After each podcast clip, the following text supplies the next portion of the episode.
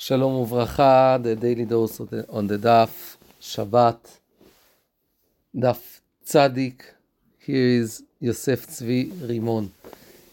In our Mishnah and Gemara, we speak about someone who takes out of Reshut HaYachid, he takes out in a place there is no Eruv, and uh, he's chayev. If he takes out something, you mustn't take out from private place, from Reshut HaYachid to public place, to Reshut HaRabim, but you are chayev, it's a sin, just if you take an important quantity.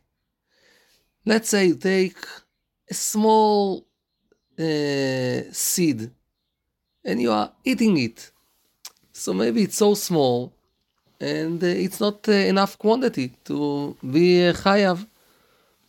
But the Mishnah says that if you take the same seed and your goal is to plant it, or your goal is to use it for medicine, then it's very important, and then you'll be chayav.